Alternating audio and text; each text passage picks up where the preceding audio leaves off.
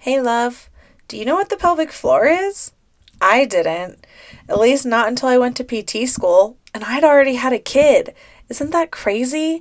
This is a muscle that's part of our body, and yet we tend to just not even know it exists, let alone know what it's supposed to do or what it looks like when it's not functioning properly, which leads us to accepting all of these issues like peeing our pants, pain with intercourse, pelvic organ prolapse, or feeling heaviness, chronic constipation. All of these issues that we accept as normal in our society, and it's all because we don't know better. So, in today's episode, I'm going to teach you just that. It's pelvic floor 101, baby. You're going to figure out what that muscle is, what it does, what it looks like when it's not functioning properly, and some tools and tips that you can start doing today to get that pelvic floor to heal and function for you. So I hope you stay tuned. It's a really juicy episode, and I've got a lot of good things in it. Hope to see you in there. Hey, I'm your host, Dr. Desiree Cassell. I'm an orthopedic and pelvic floor physical therapist specializing in women's health, aka pelvic floor.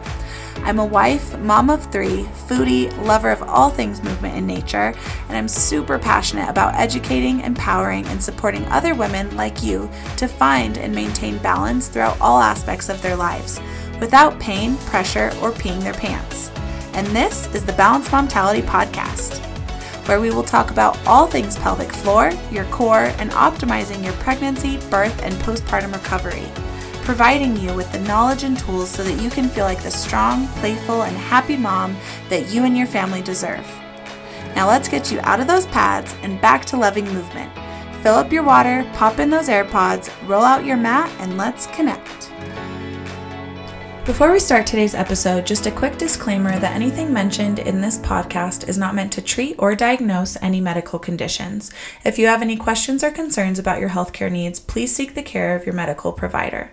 This is also a safe space where we will be talking about very sensitive but important topics, such as issues with peeing and pooping, relationships, and even sex. So if you have littles around, probably a good idea to pop those AirPods in. But otherwise, I hope you enjoyed today's episode. All right, episode number two Pelvic Floor 101. We are going to be diving into the pelvic floor, what it is, how it's supposed to function, what it looks like when it's not functioning correctly, um, and a couple things that you can do to start trying to normalize its function. Now, we could get super in depth on the pelvic floor and all the details around it um, all the things that impact it, all the things that can go wrong. But I want to keep this pretty basic and simple just so it's not overwhelming and confusing. And if this is something that's interesting to you and you want to learn more, then obviously please reach out. Uh, we can get a consultation going or just answer any questions you have. And definitely jump into my Facebook group, the Balanced Momtality Wellness and Support, if you want to be a part of a community of amazing women women who are also juggling all the things and sharing their strategies and supporting each other and motivating each other. Um, and that's a great place where you can also ask questions. And I'm in that group and, and answering any questions that come up. So, just another option for you guys to get more information on the pelvic floor if it interests you as much as it does me. Um, I don't know about you. I guess I'd be really curious. So do let me know, DM me, or let me know in the Facebook group. Um, did you know about the pelvic floor? Do you even know it exists? The fact that you are listening to this podcast means that hopefully, yes, you are already aware that the pelvic floor is a thing. But unfortunately, a lot of people don't. And, you know, every single human body has a pelvic floor. Yes, even males, born male, have pelvic floors.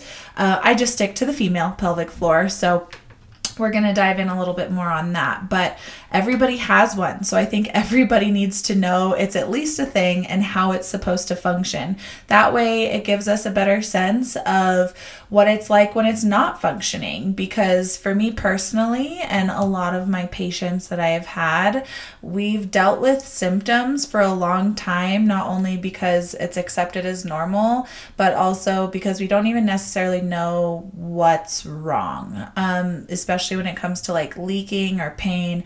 Um, we can attribute it to bladder symptoms or having a weak bladder or a tight bladder or having uh, back pain, which could be a joint thing. We attribute it to all these other things if we don't know that the pelvic floor is a thing. And knowing the anatomy of our own body is just so fundamental.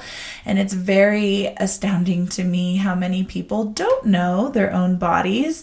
And so that's kind of where we're going with this today. Um, so, diving right in to the anatomy, and I'm not going to go super in depth, and obviously, this isn't a visual podcast. So, if you are curious and you want a little bit more visual and um, some more instruction, I am working on putting together a, a workshop, a virtual workshop, Pelvic Floor 101 as well. So, stay tuned for that because it will accompany um, and just be a great complement to this episode, but it's a little bit more hands on, a little bit more in depth.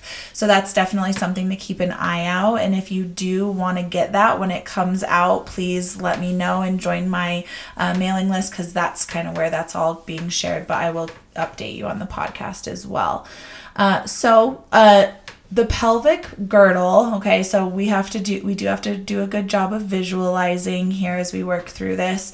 Um, but the pelvic floor is the muscle or a sling of muscles. So it is a, a few different muscles but we call it the pelvic floor kind of like our quads. We we all should know what our quads are in our thighs um, but those also are a group of smaller muscles. And so the pelvic floor is similar. It is a group of small muscles, but as one, we call it the pelvic floor.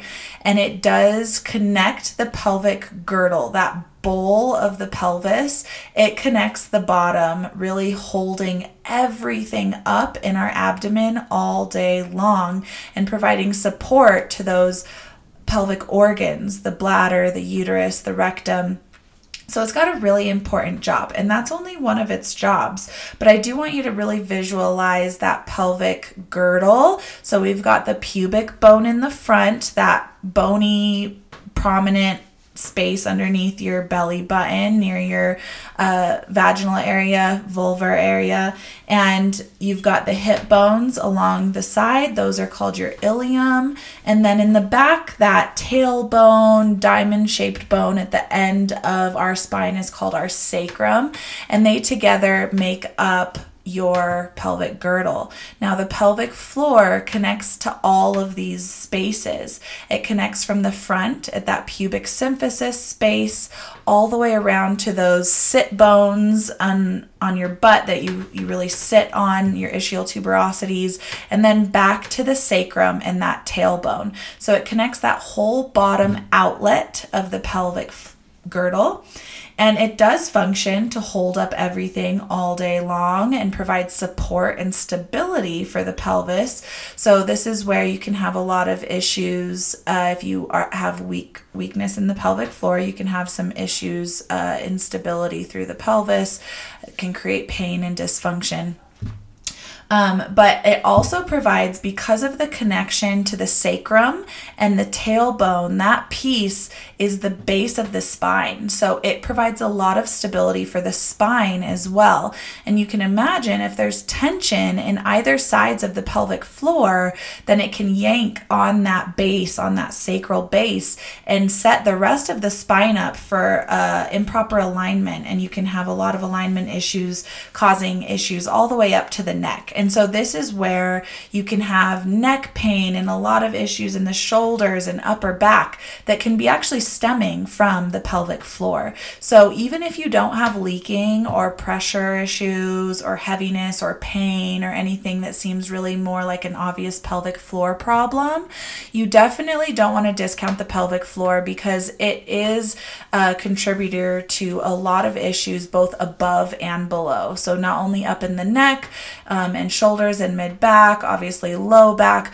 but also in the knees and the feet because the pelvic girdle needs to be stable in order for the pieces above and below to function properly.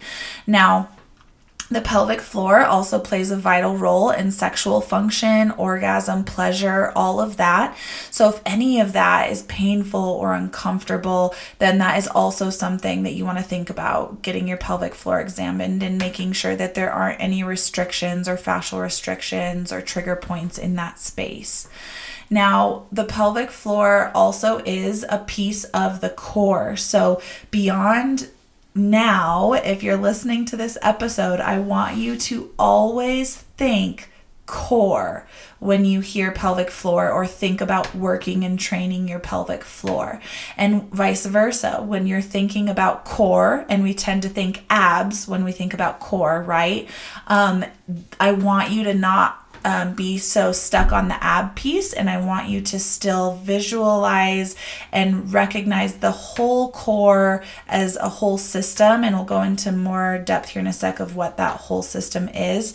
But it does include the pelvic floor. So even if you're doing a quote unquote core exercise or abdominal focused exercise, we still want to be aware of the pelvic floor and what it's doing and how it's functioning with the entire core system. And this is why that concept uh, that I will probably mention a lot throughout this podcast that everything we do when it comes to adding resistance or working out or exercise or anything like that. It doesn't matter if it's a bicep curl or a squat or calf raises or picking up a laundry basket or doing dishes. It all should be a core workout. And we'll get a lot more into that later. But really, just thinking about how that core should function through everything you're doing and really coordinating that core system will make it so that you are again not only strengthening your whole core body as you're moving and exercising and focusing on, you know, arms, legs, what have you, you're still getting the benefit of strengthening your core. You're also getting the benefit of preventing back pain, hip pain, SI joint pain, knee pain, neck pain, all of the pains. So the pelvic floor really does provide a lot of stability. Now, um, in terms of the core system as a whole, because now we know that the pelvic floor is a piece of the core. So, again, we want to visualize the pelvic floor is like a sling, it's like a trampoline, if you will. And, um, and like a trampoline, it needs to have a little bit of tone. So, the bottom, the pelvic floor, excuse me is that floor of the core, okay? So it does have a very important job. It holds everything up. Now, when we think abs, which is the standard typical core that we usually think of, we usually also think, you know, the six pack abs. However, when we talk about the deep core system, that superficial muscle, the rectus abdominis, that six pack ab muscle, isn't very important, at least initially, as we work that deep core system. So, the deepest abdominal layer is called your TA, your transverse abdominis, and it wraps around your abdominals into the fascia into your back and it is, provides that anterior the front and side and back stability along the core. So it works more like a corset, if you will. And you almost want to visualize the f- muscle fibers. They don't run up and down like the rectus does, it runs um, along the core like a corset. And so its job is to kind of create that stability and create pressure. However, we need all pieces of the core to be creating and managing pressure equally so that we don't have pressure going in places that it shouldn't. And so, pressure management is another main function of the core system and pelvic floor. And so, we want to make sure that the motor control and coordination between all of these pieces are functioning together to prevent pressure and and mismanaged pressure that's what leaking is. Okay, so yes, you might have some weakness there, and we can definitely strengthen that. But if you have even a super strong pelvic floor muscle, if your pressure management strategies aren't correct and you're constantly bearing down on your pelvic floor, you are going to have some leaking. The pelvic floor muscles can't handle the increased pressure over and over and over again. And so that's where it really is just so important to learn proper pressure management strategies and that is an episode for another day but it is a main function of the course so we want to make sure we're keeping that in mind and so that deep TA wraps in in connects into the lumbar fascia into the back. And then in between each vertebrae in the back we also have the multifidi and they're um, part of the core system um, along the spine. Now the last piece of the core which is also a very important piece that gets super ignored is the diaphragm, and the diaphragm is the roof of the core. So, the entire core system is, if we want to kind of get a little review, pelvic floor is the floor, the TA is that front abdominal lateral wall that wraps into your fascia in the back. We have multifidi muscles in the back, and then we have the diaphragm as the roof. Now, if we look at the roof and the floor, so the diaphragm and the pelvic floor, that diaphragm sits like a dome and as un, under the rib cage. And as you inhale that diaphragm should contract down which is why you usually see like belly expand and you hear kind of more of that quote unquote diaphragmatic breathing and belly breathing because that pressure is going down into the abdomen so the belly expands. Now we don't want pressure to only be going into one space. And so we want to really think about um, that whole system. It's like a canister, really, but I like to think about it like a balloon because we want that whole balloon to be able to open everywhere and we want it to be able to recoil back up everywhere. If we have spaces that are kind of sticky or tight or places that are weak and stretched out, that's where the air is going to want to go. And so we really want to work towards balancing that core system out and really getting that breath everywhere into that um, core space. And so we want to get it a little bit deeper into the pelvic floor. And ideally, and we'll go a lot more into breathing, but I have to give you this little tidbit um, today because I do want you to just start getting that core connection and control. So this is your homework today and your takeaway here, but I really want you to take that deep breath breath.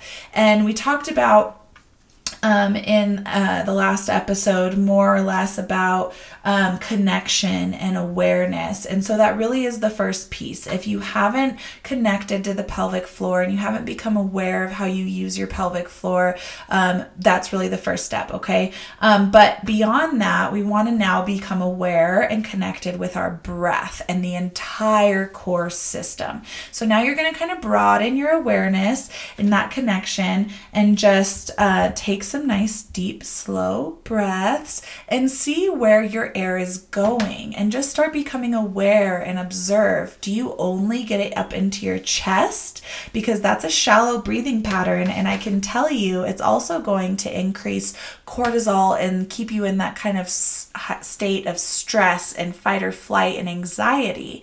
Um, and it's a vicious cycle because when we are stressed, we tend to have this shallow breathing pattern, but having that shallow breathing pattern also increases the stress response in our body. So, this is where that deep breath is so powerful, you guys, because that diaphragm is connected into our parasympathetic nervous system, which is that side of calm, relax, rest, digest, safe space.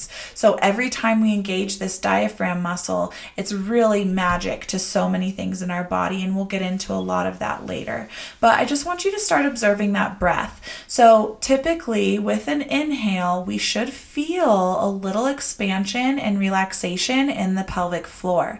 If you think about that roof of the core, the diaphragm, the floor is the pelvic floor. As we inhale, that diaphragm expands, pushing pressure down, and the pelvic floor should be able to relax and accept that pressure and lengthen a little bit.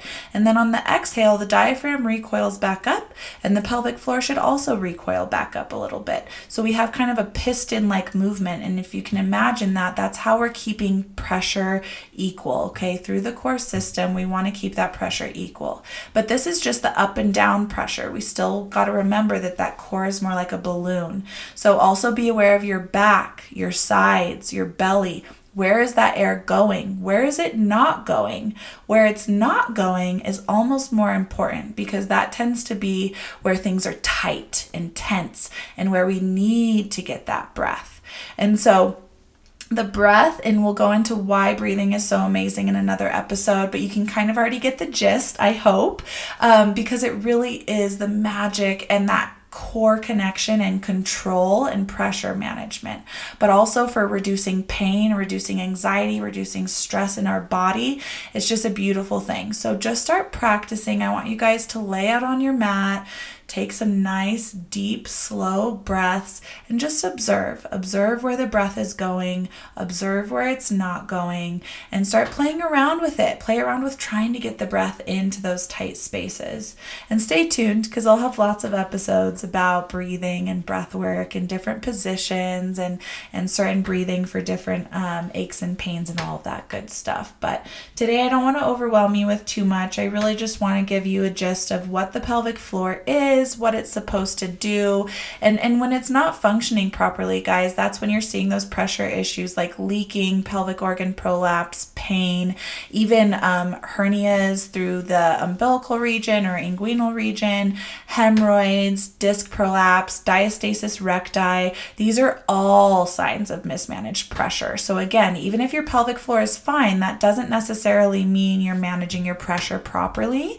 Um, and we'll get into pressure management and all of that that stuff at another episode as well. But just start thinking about it, start being aware of it, and just connect and observe what your body's doing. And this is just another step in restoring your core. So I hope you found today's episode helpful and not too overwhelming.